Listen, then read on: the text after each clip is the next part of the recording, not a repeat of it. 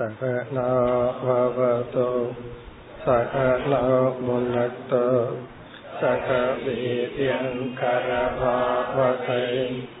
तेजस्विनावधीतमस्तु मा विद्विषावकैः ॐ शान्ति शान्ति शान्तिः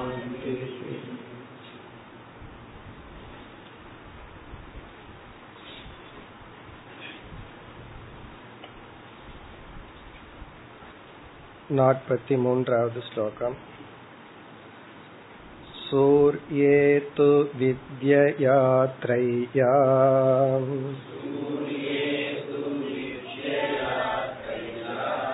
कविशाग्नौ यजेत माम् आदित्ये न तु विप्राग्र्ये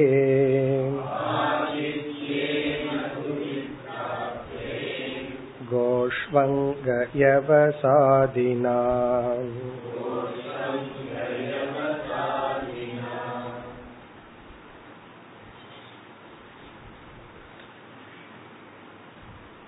நாற்பத்தி இரண்டாவது ஸ்லோகத்தில் பகவான் பதினோரு பூஜா பதானி இறைவனை வழிபடுகின்ற இடத்தை குறிப்பிட்டார் இறை தத்துவத்தை நாம் எந்த ஆலம்பனத்தின் எந்த பொருளின் துணை கொண்டு வழிபடுகின்றோமோ அது பூஜா பதம் என்று அழைக்கப்படுகிறது. இங்கு பகவான் மே என்னை வழிபடும் பூஜா பதங்களை குறிப்பிடுகின்றேன் என்று குறிப்பிட்டு பதினோரு தத்துவங்களை கூறி அதில் எப்படி வழிபட வேண்டும் என்று விளக்கி வருகின்றார்.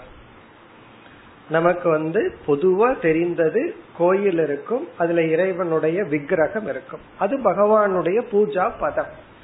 அந்த விக்கிரகத்தை நாம் வழிபடுகின்றோம். ஒவ்வொருவருக்கும் ஏதோ ஒன்றை இறைவனை ஞாபகப்படுத்தும் பொருளாக எடுத்துக்கொண்டு வழிபடலாம். நம்ம பார்த்தோம் பரதன் வந்து பகவானுடைய பாதுகையை ராமருடைய பாதுகையை பூஜா பதமாக எடுத்துக்கொண்டார். அப்படி இங்கு பகவான் குறிப்பிடுகின்றார் சூரியேது வித்யா திரையா. சூரியனே ஒரு பூஜா பதம். இப்ப சூரியனையே ஒரு ஆலம்பனமாக வைத்துக்கொண்டு இறைவனை வழிபடுதல். சூரியனையே ஒரு தேவனாகவும் வழிபடலாம். சூரியனை ஒரு ஆலம்பனமாக கொண்டு எப்படி வழிபடுதல்? த்ரையா வித்யா மூன்று வேதங்கள். மூன்று வேதங்கள்னா மூன்று வேத மந்திரங்கள். ரிக் யஜு சாம என்ற மந்திரங்கள் மூலமாக இறைவனை வழிபடுதல். ஹவிஷா அக்னௌ யஜேதமாம். என்னை வழிபட வேண்டும் அக்னௌ. இரண்டாவது தத்துவம் அக்னி. அதில் ஹவிஷை விடுவதன் மூலமாக. என்றால் விதவிதமான யாகங்கள் ஹோமங்கள் மூலமாக என்னை வழிபடுதல். ஆதித்யேனது விப்ராக்ரியே. பெரியவர்களிடம் மேலானவர்களை ஆதித்யம் என்றால் அவர்களை விருந்து உபசரித்து விருந்தோம்பல் மூலமாக வழிபடுதல். கோஷு அங்க எவசாதினா பசு நான்காவது வந்து பசு. பசுவை ஆலம்பனமாக கொண்டு எப்படி வழிபடுதல்? அந்த பசுவுக்கு உணவை கொடுப்பதன் மூலமாக. எவசக என்றால் அதற்கு கொடுக்கின்ற உணவின் மூலமாக. இனி அடுத்த ஸ்லோகத்தில் பதினொன்றில் இதில் முதல் நான்கை குறிப்பிட்டார் இனி ஐந்திலிருந்து எட்டு வரை அடுத்து நாற்பத்தி நான்காவது ஸ்லோகத்தில் குறிப்பிடுகின்றார் வைஷ்ணவே பந்து சத்கிருத்யா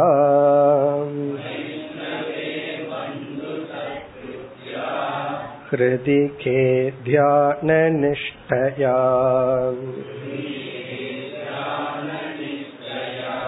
वायौ मुख्यधिया तो ये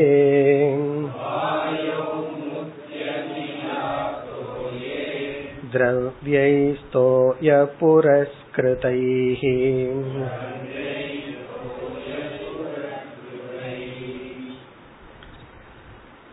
இந்த ஸ்லோகத்தில் ஐந்து ஆறு ஏழு எட்டு இந்த நான்கு பூஜா பதங்களை குறிப்பிடுகின்றார் வைஷ்ணவே பந்து சத்கிருத்யா. வைஷ்ணவக என்றால் பக்தன். அதாவது ஐந்தாவது வந்து பக்தன். பக்தனை ஆலம்பனமாக வைத்து என்னை வழிபடுதல். அதாவது வந்து பக்தனே பகவானுடைய ஆலம்பனம். என்ன ஒரு பக்தனை பார்த்தோம் அப்படின்னா பகவான் ஞாபகத்துக்கு வருவார். ஒரு அறிவாளிய பார்த்தா அறிவு ஞாபகத்துக்கு வரும். ஒரு பக்தனை பார்த்தா பகவான் ஞாபகத்துக்கு வருவார். அந்த பக்தனை எப்படி? பந்து சத்கிருத்தியா. ஒரு உறவினரை போல அவனிடம் நடந்து கொள்ளுதல். பந்து சத்கிருத்தியா. சத்கிருத்தி என்றால் சத்கிருதி என்றால் மரியாதை கொடுத்தல் அன்பை கொடுத்தல் அன்பை செலுத்துதல் எதை போல? பந்துவை போல. அவர் நம்முடைய உறவினராக கருதி கொள்ள வேண்டும். இந்த இடத்துல ஜாதி இதெல்லாம் வரக்கூடாது. இந்த ஜாதி அபிமானம் இந்த பேதங்களை எல்லாம் விட்டு அவன் பக்தன் என்றால் உறவினரை போல அவனை நாம் நடத்த வேண்டும். அப்ப ஒரு பக்தனை நம்ம அப்படி மரியாதையா நடத்துறது அன்புடன் நடத்துவது பகவானுக்கு செலுத்துகின்ற பக்தி. அடுத்தது கே ஆகாசம். இங்க வந்து பகவான் வெளியிருக்கிற ஆகாசத்தையும் எடுத்துக்கலாம். மனதிற்குள் இருக்கின்ற ஆகாசத்தை எடுத்துக்கொண்டு பேசுகின்றார் ஹிருதி கே. ஹிருதி கே என்றால் ஹிருதயத்தில் உள்ள ஆகாசம். அப்படின்னா நம்முடைய மனதிற்குள் உள்ள அந்த ஆகாசத்தில் ஹிருதயத்தில் எப்படி? தியான நிஷ்டையா? தியானத்தின் மூலமாக. அப்படின்னு என்ன அர்த்தம்? இறைவனை தியானிப்பதன் மூலமாக இறைவனிடம் பக்தி செலுத்துதல். இப்ப இறை தியானமே ஒரு விதமான பக்தி. அந்த இறை தியானத்தை எங்கு அந்த இறைவன் இருப்பதாக நம்முடைய ஹிருதய ஆகாசத்திற்குள் வீற்றிருப்பதாக தியானம் செய்தல். அதாவது எங்கேயோ பகவான் இருக்கிற மாதிரி தியானம் செய்யாமல் நம்முடைய ஹிருதயத்திற்குள்ளேயே இருக்கிற மாதிரி ஒரு பாவனை செய்து தியானம் செய்ய வேண்டும். அப்படி செய்வதன் மூலமாக ஆகாசத்தை நாம் பயன்படுத்தி இறைவன் மீது பக்தியை செலுத்த வேண்டும். அடுத்தது வாயோ முக்கிய தியா. அடுத்தது வந்து வாயு. வெளியே இருக்கின்ற வாயு காற்று இந்த காற்றை ஆலம்பனமாக வைத்து இறைவனை தியானித்தல் வழிபடுதல். அது எப்படி என்றால் வாயு வாயு என்ற ஆலம்பனத்தில் முக்கிய தியா. இங்க முக்கிய தி என்றால் நம்முடைய பிராண தத்துவத்தை குறிக்கின்ற அதாவது வெளியே இருக்கிற பிராணனை நம்முடைய பிராண தத்துவமாக தியானம் செய்தல். வெளியே இருந்தா வாயு அதுவே மூக்கில போயிட்டு வந்தா பிராணன். அந்த காற்றுக்கே ரெண்டு பெயர். மூக்கில போயிட்டு வரும்போது பிராணன்னு சொல்றோம். வெளியே சஞ்சரிச்சிட்டு இருந்தா வாயு. இந்த வாயுவை எப்படி தியானம் பண்ணணுமா? பிராண தத்துவமாக தியானம் செய்ய வேண்டும். என்றால் இறைவன் வந்து சுவாசிக்கின்றார். எப்படின்னா வெளியிருக்கிற காற்று தானா? நமக்கு இந்த உடல் இந்த உடலுக்குள்ள போயிட்டு வர்ற காற்று பிராணன். இறைவனுடைய உடல் என்னன்னா இந்த உலகமே பகவானுடைய உடல். அப்ப பகவானுடைய சுவாசம் என்ன அப்படின்னா வெளியே இருக்கிற காற்று தான். இப்ப வெளியே இருக்கிற காற்றே பகவானுடைய ஒரு சுவாசம். பிறகு அடுத்தது வந்து தண்ணீர். நீர்ல எப்படி தியானிப்பது? தோயே தோயம்னா தண்ணீர். தோயே திரவியைகி தோய புரஸ்கிருதைகி இப்ப இது என்ன தத்துவம் என்றால் இப்போ ஒரு பொருள் இருக்கு. அதை நம்ம வந்து அந்த ஸ்தூலமா தூய்மைப்படுத்துறோம். அதை தொடச்சி வைக்கிறோம் தூசி எல்லாம் அகற்றோம் அது வேற விஷயம். அடுத்தது வந்து சம்ஸ்காரத்துல தூய்மைப்படுத்துவோம். அது எப்படி பண்ணுவோம்? தண்ணீரை தொளிச்சு ஒரு மந்திரத்தை சொல்லி அதை தூய்மைப்படுத்துவோம். அதனால நம்ம பார்க்கலாம். இறைவனுக்கு படைக்கிறதுக்கு முன்னாடி அதை வந்து தூய்மைப்படுத்தி பகவானுக்கு படைத்தல். அப்ப என்ன பண்ணுவார் புரோகிதர்? அதுல ரெண்டு ஜலத்தை தொளிச்சு அதுல வந்து ஒரு மந்திரத்தை சொல்லி உடனே அதை தூய்மைப்படுத்தி பகவானுக்கு கொடுப்பார். இப்ப இந்த ஜலம் அப்படிங்கிறது தூய்மைப்படுத்தும் சாதனை. தண்ணீர் வந்து ஒரு தூய்மைப்படுத்தும் சாதனை. நம்ம வந்து உடலை தண்ணீர்ல தூய்மைப்படுத்துறோம். பிறகு புரோக்ஷணம் பண்ணும் போதும் தூய்மையாகுது. அது ஸ்பிரிச்சுவல் பியூரிட்டிங்கிறது அது வந்து ஏதாவது ஒரு பாவமோ ஏதாவது குறுக்க இருந்தா இந்த தண்ணீர் வந்து தூய்மைப்படுத்தட்டும். இந்த பிராக்டிஸ் வந்து எல்லா ரிலீஜியன்லயும் இருக்கு. எல்லா மதத்திலையும் தண்ணீரை வந்து தூய்மைப்படுத்தும் சாதனையாக பயன்படுத்துகின்றார்கள். அது இங்கு கூறப்படுகின்றது. சில திரவியங்களில் தூய்மைப்படுத்தும் சாதனையாக தண்ணீரில் தியானம் செய்ய வேண்டும் அல்லது தண்ணீரை பயன்படுத்த வேண்டும். இப்ப நீர் என்கின்ற என்னுடைய ஆலம்பனத்தில் திரவியைகி விதவிதமான திரவியங்களால் தோய புரஸ்கிருதைகி தண்ணீரினால் தெளிக்கப்பட்டு தூய்மையாக்கப்பட்ட திரவியங்களினால் என்னை தியானிக்க வேண்டும் அர்ச்சிக்க வேண்டும். இப்ப திரவியங்கள் மூலமா அதுக்கு தண்ணீர் எப்படி பயன்படுதுன்னா அந்த திரவியங்களை எல்லாம் தூய்மைப்படுத்துவதன் மூலமாக. அதாவது தண்ணீர் வந்து ஒரு தூய்மைப்படுத்தும் சாதனம். இதை நம்ம ஏற்கனவே பார்த்திருக்கோம். கும்பாபிஷேகம்ங்கிறதெல்லாம் மந்திரங்களை எல்லாம் சொல்லி சொல்லி அந்த தண்ணீரை எடுத்து பகவானிடத்தில் விடுதல். இனி அடுத்த ஸ்லோகத்தில் ஒன்பதிலிருந்து பதினொன்று வரை கடைசி பகுதி நாற்பத்தி ஐந்தாவது ஸ்லோகம். स्तण्टिले मन्त्रकृतयैः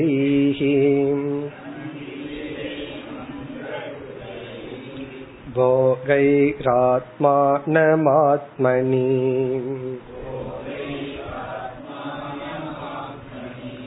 क्षेत्रज्ञं सर्वभूतेषु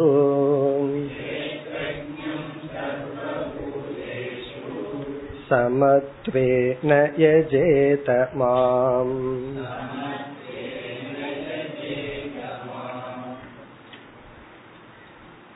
ஸ்தண்டிலே ஸ்தண்டிலம் என்றால் பூமியை குறிக்கின்றது நம்ம பார்த்தோம் இந்த பதினொன்றில் பஞ்சபூதங்கள் அடங்குகின்றது இந்த இருக்கிற ஒவ்வொரு பூதங்களுமே இறைவனுடைய பூஜா பதம் இறைவனை ஞாபகப்படுத்துகின்ற தத்துவங்கள் இறைவனை வழிபடுகின்ற தத்துவங்கள். அதுல பூமியில என்ன பண்ணணுமா? மந்திர ஹிருதயி அதாவது ஒரு பூமியில நம்ம நடந்து போயிட்டு இருப்போம் பூமிங்கிறதே நடக்கிறதுக்காக தான் பூமியில எப்படி நடக்க முடியும்? ஆனால் ஒரு யாகசாலைன்னு ஒன்னு உருவாக்கி அதுல ஒரு ஹோம குண்டம்னு போடுவோம். அந்த ஹோம குண்டத்தை போட்ட உடனே அந்த இடத்த வந்து தூய்மைப்படுத்துவோம். தூய்மைப்படுத்தி சம்ஸ்காரம் பண்ணி அதுல ஒரு கோலம் போட்டு விட்டுருவார். பிறகு என்னன்னா அதுல ஹோமங்கள் நடக்கும். அதுல நம்ம காலை வைக்க மாட்டோம். காரணம் என்ன? அது வந்து ஹோம குண்டம் அது வந்து நடக்கிறதுக்குரியதல்ல. அது இறைவனை வழிபடுவதற்கு உரியது அப்படி எப்படி ஒரு சாதாரண பூமி நடக்கக்கூடிய பூமி தூய்மையான இடமா மாறுது என்றால் அதுல சில மந்திரங்களை எல்லாம் வேதிக்கான்னு சொல்வார்கள். ஒன்றை உருவாக்கி ஒரு ஸ்டேஜ உருவாக்கி அதுல சில மந்திரங்களை எல்லாம் பிரயோகம் செய்யும் பொழுது அது இங்கு சொல்லப்படுகிறது ஸ்தண்டிலே பூமியில் மந்திர கிருத எய்கி சில விதமான மந்திரங்கள் மூலமாக அதை தூய்மைப்படுத்துவதன் மூலமாக இறைவனுடைய ஸ்தானமாக தியானித்தல் அல்லது பூஜித்தல். அந்த இடத்திலேயே பகவான் எழுந்தருளி இருக்கின்றார் என்று பாவித்தல். இதெல்லாம் என்னன்னா விதவிதமா இறைவனை வழிபடுகின்ற விதம். இனி அடுத்தது வந்து போகைஹி ஆத்மானம் ஆத்மனி அடுத்த ஆலம்பனம் வந்து நம்முடைய உடல். ஆத்மனினா நம்முடைய உடலில். நம்முடைய உடலே இறைவனை பூஜை செய்கின்ற ஒரு ஸ்தானம். இப்ப சாஸ்திரம் வந்து நம்மளுடைய உடலை ரொம்ப சீப்பா பார்க்கல. ரொம்ப கீழ்த்தரமா பார்க்கல. நம்ம தான் அப்படி பார்த்துட்டு இருக்கோம். நம்ம உடலை எப்படி பயன்படுத்திட்டு இருக்கோம்? ஒரு டஸ்ட்பின் போல வேஸ்ட் பாக்ஸ் போல. எதெல்லாம் மீதி ஆகுதோ அதெல்லாம் சாப்பிட்டுருவோம். ஏன்னா வெளியே போடக்கூடாதல்ல? அதை விட கேவலமா உடலை ட்ரீட் பண்ணிட்டு இருக்கோம். ஆனா சாஸ்திரம் நம்முடைய உடலையே ஒரு இறைவனை வழிபடுகின்ற ஸ்தலமாக சொல்லப்படுகின்றது. ஆத்மனி என்றால் ஸ்தூல சரீரத்தில். ஆத்மானம் இந்த ஸ்தூல உடலுக்குள் இருக்கின்ற ஜீவாத்மாவை எப்படி வணங்குதல்? போகைகி அதற்கு இன்பத்தை கொடுப்பதன் மூலமாக. இங்க போகம் என்றால் தர்ம சுகம். தர்மத்தின் மூலமாக அதற்கு நன்மையையும் இன்பத்தையும் கொடுப்பதன் மூலமாக. அதாவது புண்ணியம் பண்ணாதான் இந்த ஜீவாத்மாவுக்கு இன்பம் கிடைக்கும். பாவம் பண்ணிட்டோம் அப்படின்னா இந்த ஜீவாத்மாவுக்கு துன்பம் தான் கிடைக்கும். அப்ப இங்க என்ன சொல்லப்படுகிறது? நீ தர்மத்தை பண்ணி புண்ணியத்தை சேர்த்து இன்பத்தை கொடுப்பதன் மூலமாக ஜீவாத்மாவை நீ வணங்க வேண்டும். அப்படின்னா என்ன? நாம நம்மையே வணங்கிக்கிறோம் அப்படின்னு அர்த்தம். எப்படி வணங்குதலாம் புண்ணியத்தை செய்து இந்த உடலுக்கு இன்பத்தை இந்த ஜீவாத்மாவுக்கு மகிழ்ச்சியை சந்தோஷத்தை கொடுப்பதன் மூலமாக. அந்த ஜீவாத்மா எங்க இருக்கார்? இந்த ஸ்தூல உடலில். இந்த ஸ்தூல உடலில் இருக்கின்ற இந்த சிதாபாச தத்துவத்துக்கு ஜீவாத்மாவுக்கு தர்மத்தை செய்து இன்பத்தை கொடுப்பதன் மூலமாக வழிபடுதல். அதனாலதான் பார்த்தோம்னா கோயில் இருக்கிற பிரசாதம் யாரும் பாவக்காயை கொடுக்கறது இல்ல அல்லது மிளகாய கொடுக்கறது இல்ல அங்கு லட்டு ஜிலேபின்னு சொல்லி இன்பத்தை கொடுக்கின்ற பொருள்களை தான் கொடுக்கிறார் கோயில் இருக்கிற பிரசாதமும் இன்பமா இருக்கும். காரணம் என்னன்னா இந்த ஜீவாத்மாவுக்கு இன்பத்தை கொடுக்க வேண்டும். இனி அடுத்தது கஷேத்ரஜம் சர்வபூதேஷு சமத்வேன யஜேதமாம்.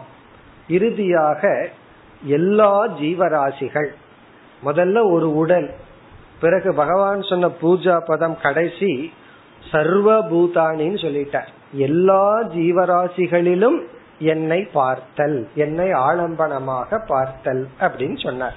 அதற்கு முன்னாடி வந்து இண்டிவிஜுவல் நம்ம உடல் இப்ப வந்து எல்லாருடைய உடல். அதுல எப்படியா கஷேத்ரஜம் சர்வபூதேஷ். பூதேஷ் எல்லா ஜீவராசிகளினுடைய உடலில் தங்கி இருக்கின்ற கஷேத்ரஜன் கஷேத்ரஜன்னா ஞாபகத்துக்கு வருதோ? பதிமூணாவது அத்தியாயத்துல கீதையில பார்த்தோம். கஷேத்ரஜன் அந்த உடலில் இருக்கின்ற ஆத்ம தத்துவம் அதை தியானித்தல். அப்ப கடைசியா என்னன்னா ஆத்ம தத்துவத்துக்கு வந்து விட்டோம். எல்லா உடலுக்குள் இருக்கின்ற அழியாத அந்த ஆத்ம தத்துவம் அது எப்படி இருக்குதுன்றதா? சமத்துவேன. எல்லா உடலுக்குள் சமமாக வியாபித்திருக்கின்ற அந்த ஆத்ம தத்துவத்தை தியானிப்பதன் மூலம் சமமாக பார்ப்பதன் மூலம் மாம் எஜேத ஒருவன் என்னை வழிபட வேண்டும். இப்ப எல்லா ஜீவராசிகளுக்கு உடலுக்குள் இருக்கின்ற சமமாக இருக்கின்ற அறிவு சுரூபமாக உள்ள அந்த ஆத்ம தத்துவத்தை நினைப்பதன் மூலம் என்னை வழிபட வேண்டும். இத்துடன் பக்தியை பற்றிய விசாரமும் நிறைவடைகின்றது. அடுத்த ஸ்லோகத்தில் இதை முடிவு செய்கின்றார். இந்த பக்திங்கிற பதிலையும் இவர் பகவான் நிறைவு செய்கின்றார். நாற்பத்தி ஆறு. திஷ்ணியேஷ்வேதி மத்ரூபம்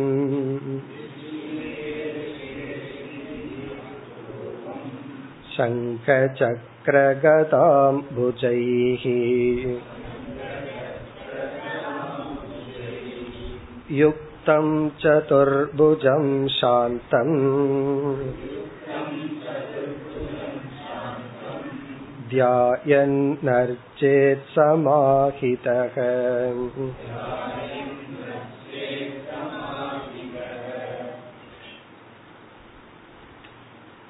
உத்தவர் இரண்டு கேள்வியை கேட்டார். சாதுக்களினுடைய லட்சணம் என்ன? பக்தி என்பது என்ன? சாதுக்களினுடைய லட்சணத்தை நாம் பார்த்து பக்தி என்ற கருத்துக்கு வந்தோம். அதை இங்கு பகவான் நிறைவு செய்து அடுத்த மூன்று ஸ்லோகத்தில் இந்த அத்தியாயத்தை நிறைவு செய்ய இருக்கின்றார். இந்த பக்தியை நிறைவு செய்கின்றார். திஷ்ணியேஷு ஏஷு இதி. திஷ்ணியேஷு என்றால் இது போன்ற ஆலம்பனங்களில் பூஜா பதங்களில். திஷ்ணியம் என்றால் ஸ்தானம் இறைவனை வழிபடுகின்ற ஸ்தானம். இறைவனை வழிபடுகின்ற ஸ்தானம். அதாவது ஒரு ஆங்கிள் பார்த்தோம் அப்படின்னா இவைகளையெல்லாம் இறைவனை வழிபடுகின்ற ஸ்தானம் இடம். அப்ப இது இறைவன் இல்லையா அப்படின்னு கேட்டா இதுவே இறைவன் தான் இறைவனையே இறைவனுடைய வழிபடும் ஸ்தானமாக நாம் வழிபடுகின்றோம். ஏன்னா அது இறைவன் நமக்கு பார்க்க தெரியும். இந்த உடலை வந்து இறைவன் நமக்கு பார்க்க தெரியுதா? உடல்ல இருக்கின்ற எல்லா ஜீவராசிகளினுடைய உடலையும் இறைவன் பார்க்க தெரியல.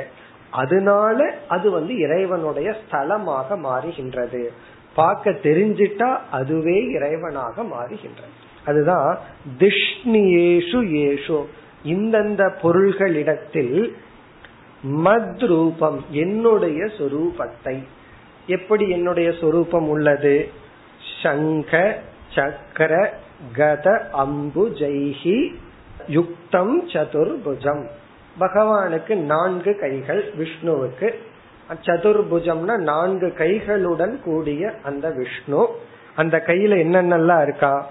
சங்க சங்கு சக்கரம் சக்கராயுதம் சங்க சக்கர கதா.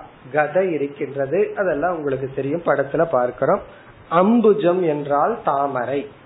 தாமரை கதாயுதம் சங்கு சக்கரம் இவைகளுடன் கூடிய நான்கு கைகளுடைய என்னுடைய இந்த உருவத்தை இதுவரை கூறிய அல்லது கூறாமல் விட்டுள்ள அனைத்து விதமான இறைவனை குறிக்கின்ற இடங்களில் அர்ச்சனை செய்ய வேண்டும் தியானிக்க வேண்டும்.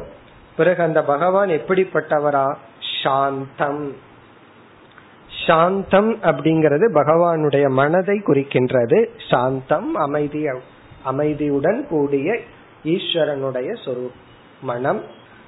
ஜீவனுடைய மனம் வந்து அசாந்தம். ஏன்னா காம குரோதங்கள் எல்லாம் இருக்கே.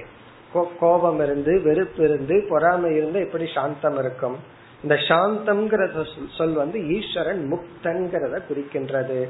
சாந்தமான அந்த ஈஸ்வரனை தியாயன் தியானம் செய்து சமாஹிதக சன் அர்ச்சேத். சமாஹிதகன மனதை அமைதிப்படுத்தியவனாக அர்ச்சேத்தன பூஜிக்க வேண்டும். இப்படிப்பட்ட உருவத்தை தியானம் செய்து இவன் பூஜிக்க வேண்டும். சமாஹிதகங்கிறது மனதை அமைதிப்படுத்தின வேற லட்சியத்துல மனசை விடாம இறைவனையே அடைய வேண்டும் என்ற லட்சியத்தில் மனதை வைத்து பூஜிக்க வேண்டும். இப்ப இந்த ஸ்லோகத்துடன் இரண்டு கேள்விக்கான பதிலையும் பகவான் நிறைவு செய்து விட்டார். பிறகு இந்த அத்தியாயத்தை அடுத்த மூன்று ஸ்லோகங்களில் நிறைவு செய்கின்றார். நாற்பத்தி ஏழாவது ஸ்லோகம். इष्टापूर्तेन मामेवम्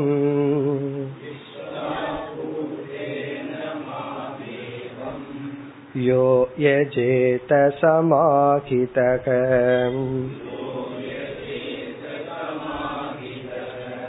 लभते मयि सद्भक्तिम्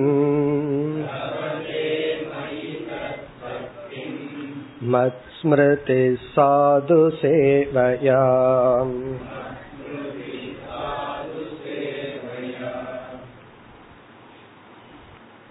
முடிவரை பகவான் செய்கின்றார் இந்த ஸ்லோகத்தில் சாதன சாத்தியத்தை குறிப்பிடுகின்றார் நம்முடைய லட்சியம் என்ன சாத்தியம் என்ன நமக்கு முன்னாடி எத்தனையோ சாத்தியங்கள் இருக்கு அதுல இங்கு ரெண்டு சாத்தியத்தை பகவான் குறிப்பிடுகின்றார். இதுதான் பரம புருஷார்த்தம். இதுதான் நம்முடைய இறுதி சாத்தியம்.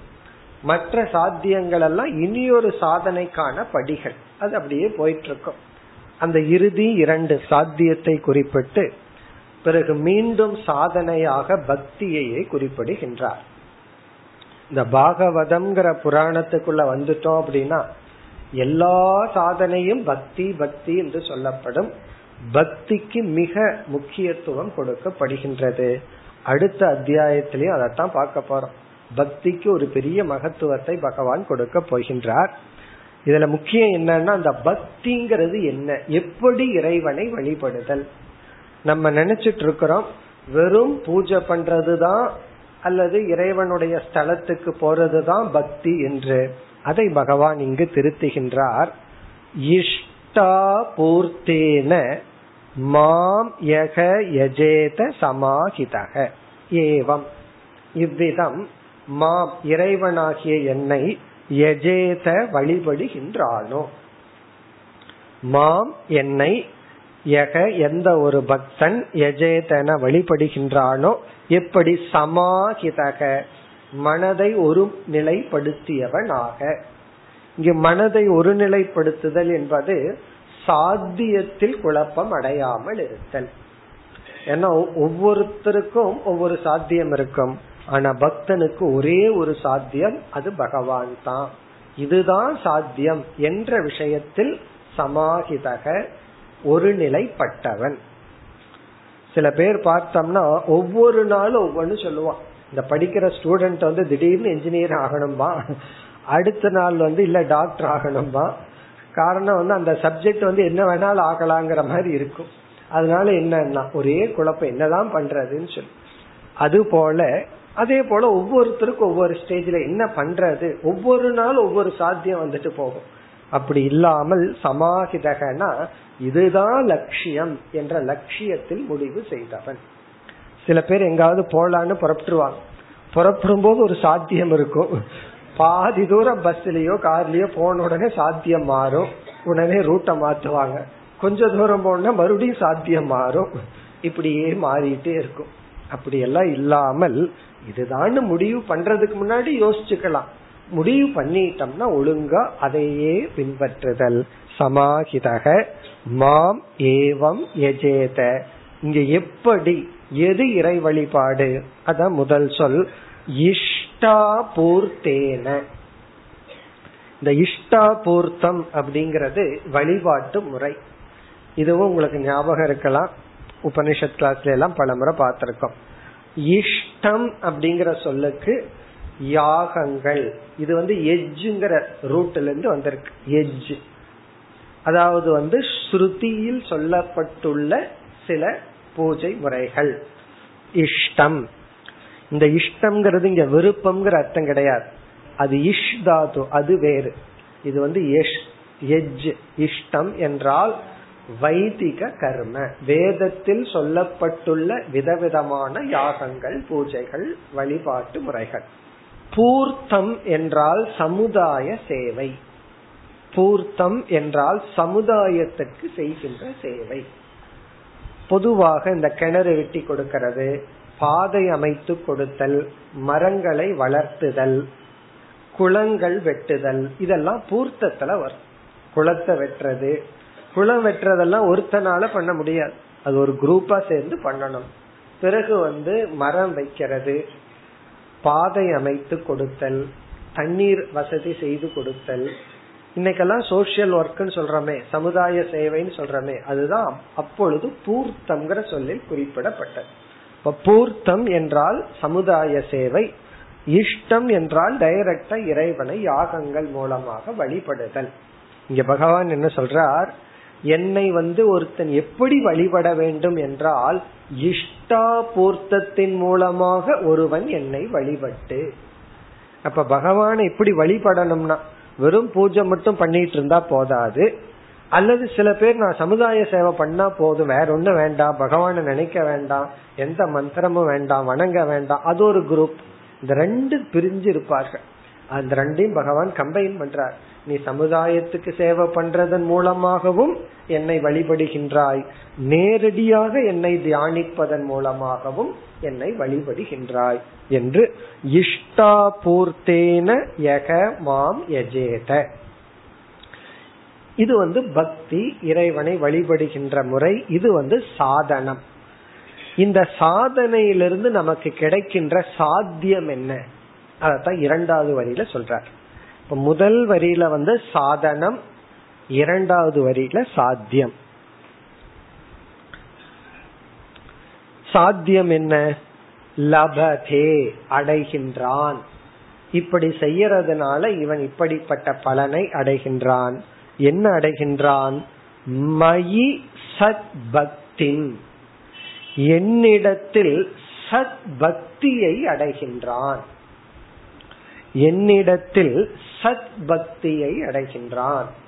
இந்த சத்துங்கிற வார்த்தைக்கு எத்தனையோ அர்த்தம் இருக்கு. நல்ல அப்படின்னு ஒரு அர்த்தமும் இருக்கு. சத்புருஷன் அப்படின்னா என்ன அர்த்தம்? நல்ல மனுஷன் அப்படின்னு அர்த்தம். இப்ப சத் பக்தினா நல்ல பக்தியை அடைகின்றான். அப்ப இதுக்கு முன்னாடி இருந்தது என்ன? கெட்ட பக்தியா? அப்படின்னா ஒரு கோணத்துல கெட்ட பக்தி தான். காரணம் என்னன்னா இந்த பக்தியில இவனுக்கு தான் ஆதாயம் வேணும். இல்லைன்னா பகவானையே மாத்திடுவார். அந்த கோயிலுக்கு போயிட்டு இருந்தேன் ஒன்னும் வேலை நடக்கல. அதனால இந்த கோயிலுக்கு போறேன்.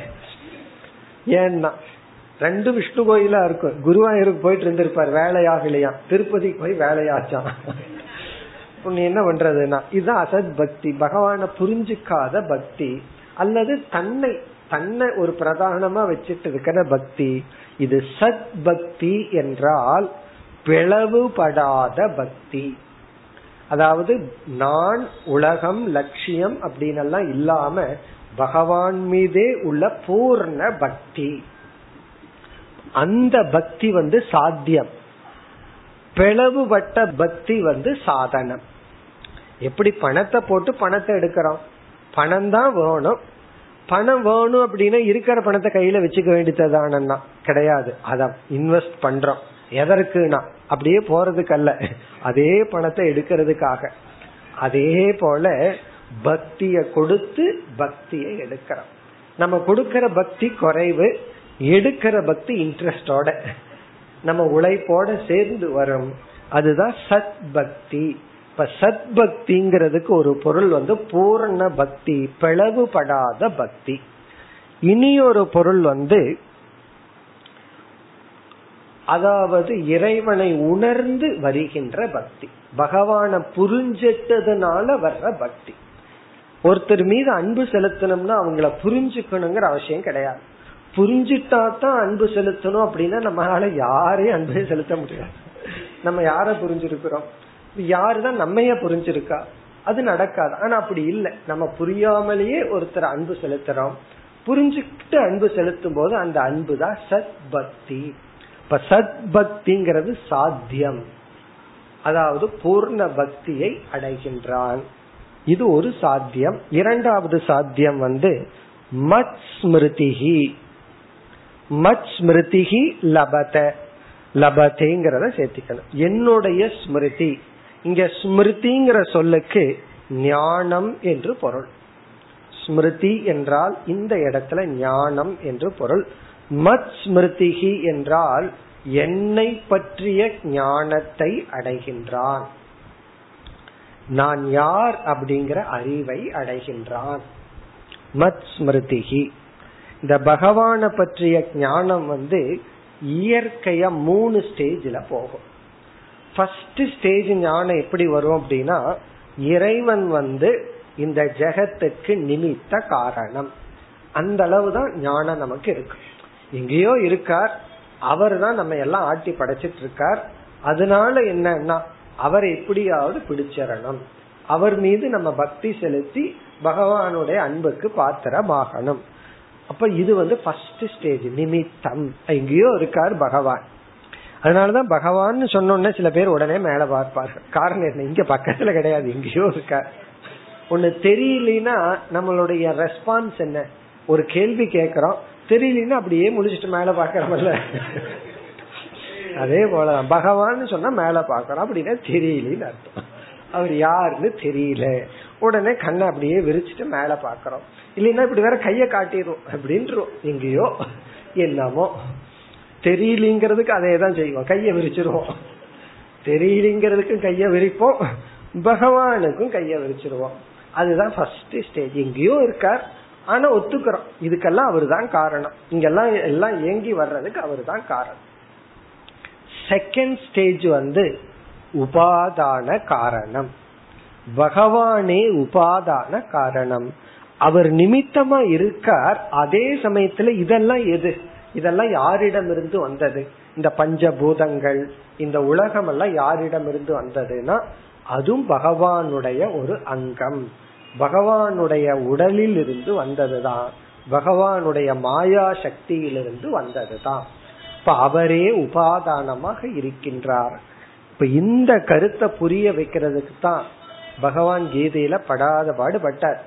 அதாவது பத்தாவது அத்தியாயத்துல விபூதி யோகம் பதினோராவது அத்தியாயம் இதெல்லாம் எதற்குனா இந்த உபாதான காரணம்ங்கிறத புரிய வைக்கிறது தான் இது ஒரு பெரிய ஸ்டெப் நிமித்தத்திலிருந்து உபாதான காரணம். நிமித்தம்ங்கிறது ஒரு ஆஸ்திகன் புரிஞ்சுக்கிறது கடவுளை நம்புறவன் வந்து நிமித்தமா தான் ஃபர்ஸ்ட் புரிஞ்சுக்குவான். அதுதான் பகவத் ஸ்மிருதி பகவான பற்றிய ஞானம். உபாதானம்னு வரணும்னா வெறும் சாஸ்திர ஞானம் மட்டும் போதாது. கொஞ்சம் சித்த சுத்தியும் வேணும். ராகத்வேஷம் எல்லாம் குறைஞ்சிருந்தா தான் இந்த உலகத்தை பார்த்து பகவான் சொல்ல முடியும். பிறகு மூன்றாவது ஸ்டேஜ் விவர்த்த உபாதானம். ஃபர்ஸ்ட் வந்து நிமித்தம் இரண்டாவது உபாதானம் மூன்றாவது விவர்த்த உபாதானம். விவர்த்த உபாதானம்னா என்ன அர்த்தம்? இங்க வந்து வேதாந்தம் தான் வந்தாகணும். அதாவது வந்து இந்த உலகம் இறைவனுடைய பொய்யான ஒரு வெளிப்பாடு. பகவானுடைய உண்மையான வெளிப்பாடுங்கிறது சச்சிதானந்த சொரூபம். அவர் சத் சொரூபம். சித் சொரூபம் ஆனந்த சொரூபம் அவர் அழியாத சொரூபம் நித்திய சொரூபம். பிறகு நாம பார்த்து அனுபவிக்கின்ற இந்த அனித்தியம் அல்ல என்னன்னா பகவானுடைய ஒரு மாயா தோற்றம். பகவான் தோற்றி வைத்தது. விவர்த்தம்ங்கிற சொல்லுக்கு தன்னுடைய சொரூபத்தை அழிக்காமல் வேறொன்றை காட்டுதல். தன் மீது வேறொன்றை உருவாக்குதல். அதாவது வேறொன்னுக்கு காரணமா இருத்தல் தன்னுடைய சொரூபத்தை அழிக்காமல். இப்ப பால் இருக்கு தன்னுடைய சொரூபத்தை அழிச்சு தயிரா காட்டுது அல்லது மாறுது. ஆனா பகவான் வந்து கயிற்றை போல தன்னுடைய சொரூபத்தை மாற்றாமல் ஒரு பாம்பை நம்ம பாக்கிறோமோ அது போல இந்த உலகம். இப்ப மூணாவது ஸ்டேஜுக்கு வரணும் அப்படின்னு சொன்னா நமக்கு வந்து ஆத்ம ஞானம் தேவை ஈஸ்வர ஞானம் தேவை. இது வந்து லட்சியம். மத் ஸ்மிருதிங்கிறது லட்சியம். இறைவனுடைய அறிவை பெறுதல். அதற்கு முன்னாடி வந்து பக்தி முழுமையாக இறைவனிடத்தில் அன்பை அடைதல் அல்லது சரணாகதியை அடைதல். அதற்கு முன்ன முதல் வரியில வந்து சாதனை சாதனா பக்தி. பிறகு இந்த ஸ்லோகத்தினுடைய கடைசி சொல் மீண்டும் சாதனையை குறிப்பிடுகின்றது. சாது சேவையா. சாது சேவையா என்பது சாமான்யமான சாதனை. நம்மை தூய்மைப்படுத்தும் சாதனை. இங்கு சாது என்றால் நல்லவர்கள் சேவையான அவர்களுக்கு சேவை செய்வதன் மூலமாக. இங்க சாது அப்படின்னா தகுதியானவர்கள் என்று பொருள். சேவைனா தகுதியானவர்களுக்கு நாம் சேவை செய்வதன் மூலமாக. இப்ப சேவை செய்யற அப்படின்னு சொல்லிட்டு அந்த சேவை தகுதியானவர்களுக்கு செய்யணும். தகுதி இல்லாதவர்களுக்கு நம்ம வந்து என்ன செஞ்சு ஒரு பயனும் இல்லை. அதாவது பயன்படும் விதத்தில் நம்முடைய சேவை இருக்கணும். யாருக்கு என்ன எப்பொழுது தேவையோ அதை நம்ம செய்யணும். இப்ப சாது சேவையா என்றால் மக்களுக்கு சாதுவுக்கு செய்கின்ற சேவை. இங்க சாதுன சன்னியாசின்னு மட்டும் பொருள் அல்ல. சாது என்றால் இந்த சொல்ல பல விதத்துல பிரிக்கலாம். அதாவது சமஸ்கிருத இலக்கணப்படி சாதுங்கிற சொல் சேவைக்கு அடைமொழியா எடுத்துட்டா சரியான சேவையின் மூலமாக. சாது சேவையான சாது சேவை. சாதுவுக்கு செய்யற சேவை அல்ல. சாதுவான சேவை அப்படின்னா சரியான சேவையின் மூலமாக. அல்லது சாதுவுக்கு செய்கின்ற சேவை. இங்க சாதுங்கிறது வந்து குருன்னு எடுத்துக்கலாம். அல்லது வந்து நம்ம வீட்டில் இருக்கிற பெரியவங்க எடுத்துக்கலாம். அல்லது யாருக்கு சேவை தேவைப்படுதோ அவர்களுக்கு செய்வதன் மூலம். இதிலிருந்து சேவையினுடைய மகத்துவம் நமக்கு தெரிகிறது. இந்த சேவையினாலதான் நம்ம வந்து விலை மதிக்க முடியாத ஒன்றை அடைய முடியும். இந்த உலகத்திலேயே மேக்சிமம் வேல்யூபிள் ஆப்ஜெக்ட் எது? அதாவது விலை மதிக்க முடியாதது எது அப்படின்னு சொன்னா அது வந்து இதுக்கு முன்னாடி சொன்னதான் சத் பக்தி மத் ஸ்மிருதி. பகவானை பற்றிய அறிவும் பிறகு பகவான் மீது நம்முடைய முழு அன்பை செலுத்தும் தகுதியும் தான் சக்தியும் தான் உலகத்திலேயே பெரிய விஷயம். இத வந்து நம்ம பணத்தை கொடுத்து அடைய முடியாது. இது வந்து அந்த பக்தியின் மூலமாக சேவையின் மூலமாகத்தான் அடைய முடியும். ஒரு சிஷ்யன் குரு கிட்ட போகும்போது அவன் வந்து வெறுங்கையோட போவான். ஒரு கால் அவன் வந்து எல்லாத்தையும் விட்டுட்டு வந்துட்டான்னு வச்சுக்கோமே. அவன் வந்து இல்லறத்தானா இருந்தா ஏதாவது கையில எடுத்துட்டு போலாம். அவன் பிரம்மச்சாரியா இருக்கான் எல்லா சொத்தையும் விட்டுட்டு வந்திருக்கான். அப்ப அவன் எப்படி போவான்னா வெறுங்கையில போவான். அப்ப அவன் என்ன நினைப்பான்? என் கையில ஒண்ணுமே இல்லை அப்படின்னு நினைப்பான். ஆனா குரு என்ன பாப்பார் அவனுக்கு கை இருக்குன்னு பாப்பார் அவனுக்கு கைய பாப்பார் சிஷ்ய வந்து கையில ஒண்ணு இல்லைன்னு பாப்பான் அந்த கை எதற்குனா சேவை. அப்ப அந்த சேவை தான் குரு எடுத்துக்கிறாரே தவிர கையில என்ன கொண்டு வந்திருக்கிற அப்படின்னு குரு பார்க்க மாட்டார். அப்படி பார்த்தா அந்த குருவனுடைய தரம் வேற. பார்க்காம இருந்தா அந்த குருவனுடைய தரம் வேற. கைய மட்டும் பார்த்தா உத்தம குரு. கையில இருக்கிறத பார்த்தா அது ஒரு விதமான குரு. அப்படி அந்த குரு பார்க்கறது கைய பார்க்க மாட்டார். அதாவது எவ்வளவு கொடுக்கறான்னு பார்க்க மாட்டார். எவ்வளவு கிவ்னு பார்க்க மாட்டார் எவ்வளவு கிவ் அப்னு பார்ப்பார் எவ்வளவு விட்டுட்டு வந்திருக்கான்னு பார்ப்பார். தனக்கு கொடுக்கறத பார்க்க மாட்டார் விட்டுட்டு வந்ததை தான் பார்ப்பார். அப்ப அந்த சேவைக்கு வந்து அவ்வளவு ஒரு மகத்துவம் இருக்கு. நம்ம எவ்வளவு கொடுக்கறோம்ங்கிறது முக்கியம் அல்ல அந்த ஆட்டிடியூட் அதுதான் முக்கியம். அதனுடைய பலனாக ஞானத்தையும் என் மீது பக்தியையும் அடைகின்றான். இனி பகவான் அடுத்த ஸ்லோகத்துல இதுக்கெல்லாம் ஷார்ட்கட் கிடையாது இப்படித்தான் அடைஞ்சாகணும் என்று குறிப்பிடுகின்றார் நாற்பத்தி எட்டாவது ஸ்லோகம் प्रायेण भक्तियोगेन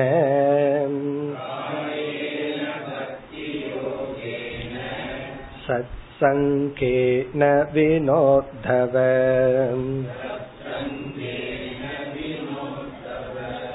नोपायो विद्यते सघ्र्यम्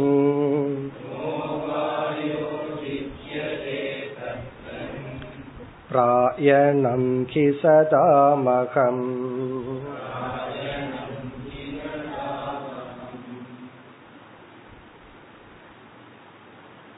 இந்த அத்தியாயத்தினுடைய சாராம்சமே இரண்டே சொற்கள் தான் மகான் சாது உத்தம புருஷன் பிளஸ் பக்தி. பக்தியை பற்றியும் சாதுவினுடைய லட்சணத்தை பற்றியும் பார்த்தோம். அப்படிப்பட்ட ஒரு மகான் உத்தமனுடைய சங்கத்தின் மூலமாகவும் பக்தியின் மூலமாகவும் தான் நிறைநிலையை அடைய முடியும்னு பார்த்தோம். பகவான் அதை முடிவுரை செய்கின்றார். பிராயேன. பிராயேன கண்டிப்பாக. ரெகுலரா நடக்கிறது அர்த்தம். நேச்சுரலி இயற்கையாக பக்தி யோகேன முதல் சாதனை பக்தி யோகத்தின் மூலமாகவும் அதாவது இறைவன் மீது நம் அன்பை செலுத்துவதன் மூலமாகவும்.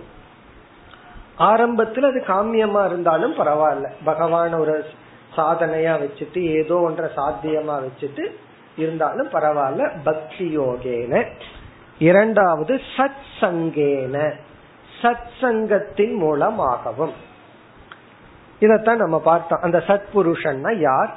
அந்த சத் சங்கக மேலான உத்தமமான அந்த சத்துங்கிற இடத்துல குரு உத்தமர்கள் பக்தன் எல்லாம் அடங்கும். அப்படிப்பட்டவர்களுடன் வைத்துள்ள சங்கத்தின் மூலமாக வினா என்றால் இது இல்லாமல் பக்தி யோகத்தை விட்டு சத்சங்கத்தையும் விட்டு கண்டிப்பாக ந உபாயக வித்யதே. வேறு உபாயம் கிடையாது.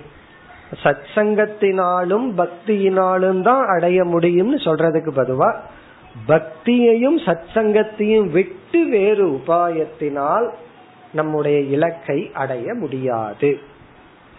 ந உபாயக வித்யதே. சக்ரியங் என்றால் சரியான ப்ராப்பர் சக்ரியங் என்றால் சரியான உபாயம் முறையான உபாயம் கிடையாது. இப்ப வினா உத்தவன் முதல் வரியில கடைசி சொல் ஹே உத்தவா பக்தி யோகத்தை விட்டும் சத் சங்கத்தையும் விட்டும் வேறு உபாயம் மோட்சத்தை அடைய கிடையாது. காரணம் என்ன? சதாம் பிராயணம் ஹி அகம். பிராயணம் என்றால் இருப்பிடம். நான் சத்புருஷர்களினுடைய இருப்பிடமாக இருக்கின்றேன். அகம் நான் சதாம் சத்புருஷர்களுடைய பிராயணம் இருப்பிடமாக. அப்படின்னு என்ன அர்த்தம்? நானே சத்புருஷனாக இருக்கின்றேன். நானே வழியாகவும் இருக்கின்றேன். நானே இறுதி இலக்காகவும் இருக்கின்றேன். பிராயணம்னா வீடு சத்புருஷர்களுடைய இருப்பிடமாக நான் இருக்கின்றேன். இப்ப பகவான் எப்படி முடிவுரை செய்தார்? சத் சங்கம் பக்தி. இந்த இரண்டு நாளதான் முழு மோக்ஷம் என்கின்ற நிலையை அடைய முடியும் என்று இந்த ஸ்லோகத்துடன் இந்த அத்தியாயத்தை முடிவு செய்து விடுகின்றார். இனி அடுத்த அத்தியாயத்தில் என்ன ஒரு முக்கிய கருத்தை கூற விரும்புகின்றாரோ அதனுடைய மகத்துவத்தை இந்த அத்தியாயத்தின் முடிவில் கூறுகின்றார். நீ இறுதி ஸ்லோகம் வந்து இனிமேல் ஒரு பெரிய முக்கியமான ஒரு சாதனையை கூறப் போகின்றேன் என்று அடுத்த அத்தியாயத்தில் கூறப்போகின்ற சாதனையினுடைய பெருமையை இந்த அத்தியாயத்தினுடைய இறுதி ஸ்லோகத்தில் குறிப்பிடுகின்றார். நாற்பத்தி ஒன்பதாவது ஸ்லோகம். अतैतत् परमं गुह्यम् शृण्वतो यतु नन्दन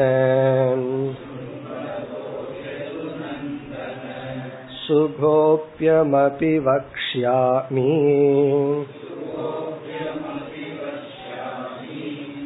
त्वं मे भृत्य सुकृत्सखा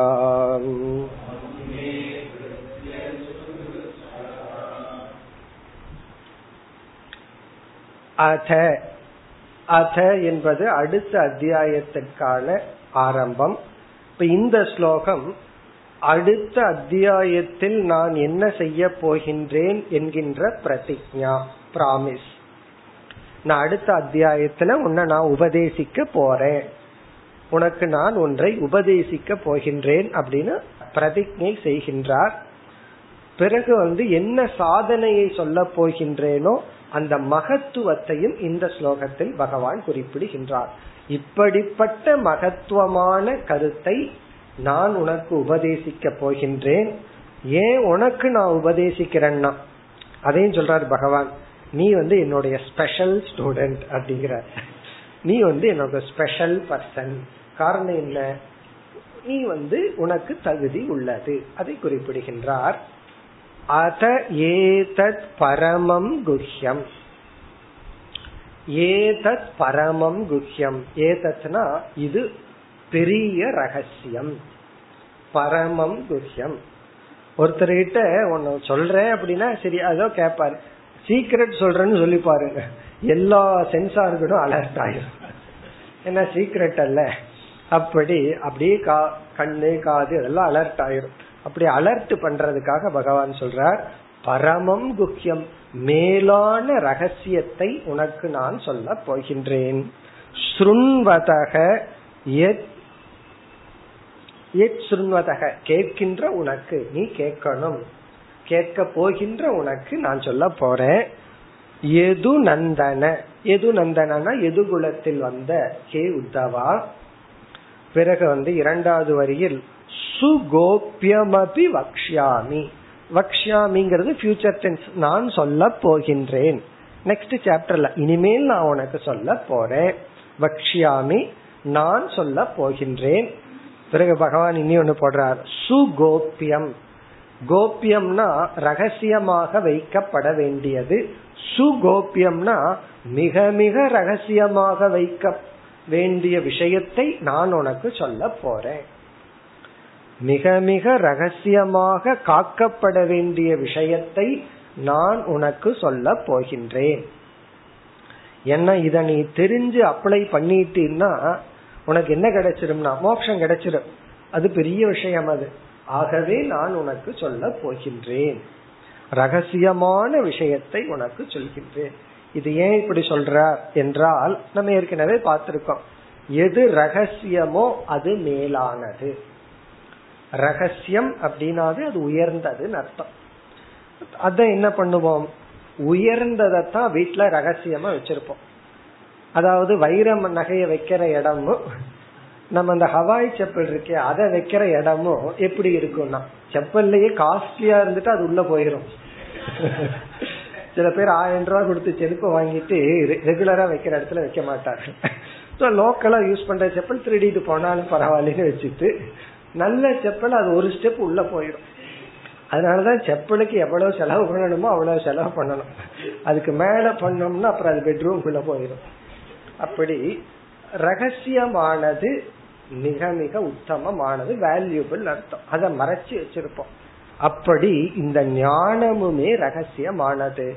காரணம் பக்குவம் இல்லாமல் ஒருவனுக்கு நீ இந்த உடல் அல்ல நீ தர்மத்துக்கும் அதர்மத்துக்கும் அப்பாற்பட்டவன்னு சொல்லிட்டோம்னு வச்சுக்கோங்க. அவனுக்கு ரொம்ப சௌரியமா போயிடும் நான் தர்மா தர்மத்தை கடந்தவனா? நான் இந்த உடல் அல்லவா? அப்ப உலகத்துல யாருமே இந்த உடல் இல்லையா? அப்ப யார வேணாலும் அடிச்சு சாப்பிடலாமே. காரணம் என்ன? யாருமே உடல் இல்லை. எனக்கு தர்மா தர்மம் இல்லை.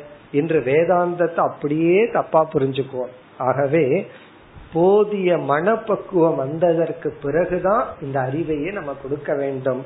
ஆகவே பகவான் சொல்றார் சுகோப்பியம் பெரிய ரகசியமாக இருந்த போதிலும் வக்ஷாமி துவம் மே பிருத்தியக சுகிருத் சகா. சரி உனக்கு ஏன் இந்த ரகசியத்தை சொல்ற? என்றால் உனக்கு தகுதி உள்ளது. துவம் நீ மே பிருத்தியக என்னுடைய பிரித்தியக. பிருத்தியன சர்வெண்ட். நீ என்னுடைய சர்வெண்ட். பொதுவா சர்வன்ட்னு சொல்றதுக்கு சில பேர் அவமானமா நினைப்பார்கள். ஆனா இங்க வந்து இதுதான் தகுதி. சர்வன்டா இருக்கிறது தான் தகுதி. பிரித்தியக அதே சமயத்துல பகவான் வந்து என்ன ஸ்டேட்டஸ் கொடுக்கிறார்? உத்தவருக்கு சுக்ருத் சகா. நீ என்னுடைய நண்பன். சகா என்றால் நண்பன். அதாவது வந்து டிஃபரெண்ட் டிஃபரெண்ட் ரோல் அதாவது வந்து கிளாஸ் கேட்கும் போது அவன் யார் அப்படின்னா? நீ வந்து என்னுடைய பிரித்தியக கிளாஸ் முடிஞ்ச அப்படியே ரெண்டு பேரும் தேர்ல போகும்போது எப்படின்னா தோல் மேல கை போட்டு போற சகா அப்படின்னு சொல்லி சகா. அதாவது நண்பனாகவும் பாதிக்கின்றார். அதே சமயத்தில் ஒரு சர்வன்ட்டையும் போல. சர்வன்ட்னா இந்த இடத்துல மாணவன் அர்த்தம். பிரித்தியகன சிஷ்யகன்னு அர்த்தம் இறுதியில். நீ என்னுடைய சிஷ்யன் சகா சுக்ருத் என்றால் என்னுடைய உண்மையான நலனை நீ விரும்புபவன். உன்னுடைய உண்மையான நலனையும் நான் விரும்புகின்றேன். சில ஃப்ரெண்ட்ஷிப் இருக்கு. அந்த ஃப்ரெண்ட்ஷிப் வந்து நலனை விரும்புற ஃப்ரெண்ட்ஷிப் அல்ல.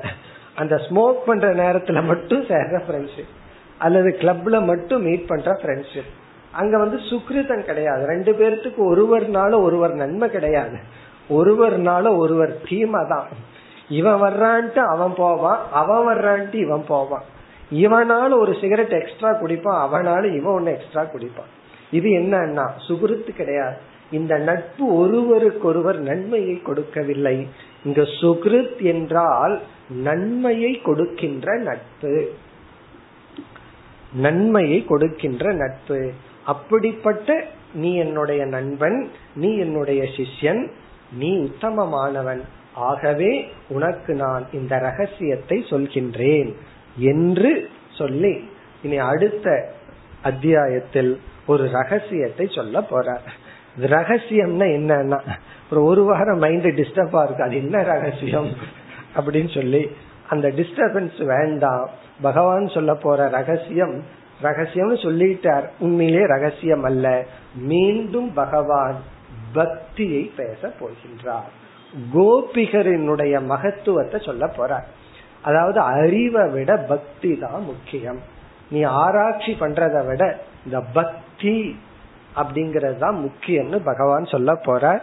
அதுல கோபிகர்களை எல்லாம் பகவான் புகழ போகின்றார். அவங்க இன்னசென்ட் அதே சமயத்தில் பக்தியுடன் இருந்தார்கள். ஆகவே நட்கதியை அடைந்தார்கள் சொல்லி இந்த பவர் ஆஃப் லவ் அன்பினுடைய சக்தியை பகவான் பேச போகின்றார். அடுத்த வகுப்பில் பார்ப்போம். ஓம் போர் நமத போர் நமிதம் போர் போர் நமுதச்சதேம் பூர்ணய பூர்ணமாதாய பூர்ணமேவாவசிஷ்யதேம். ஓம் சாந்தி சாந்தி சாந்திஹி.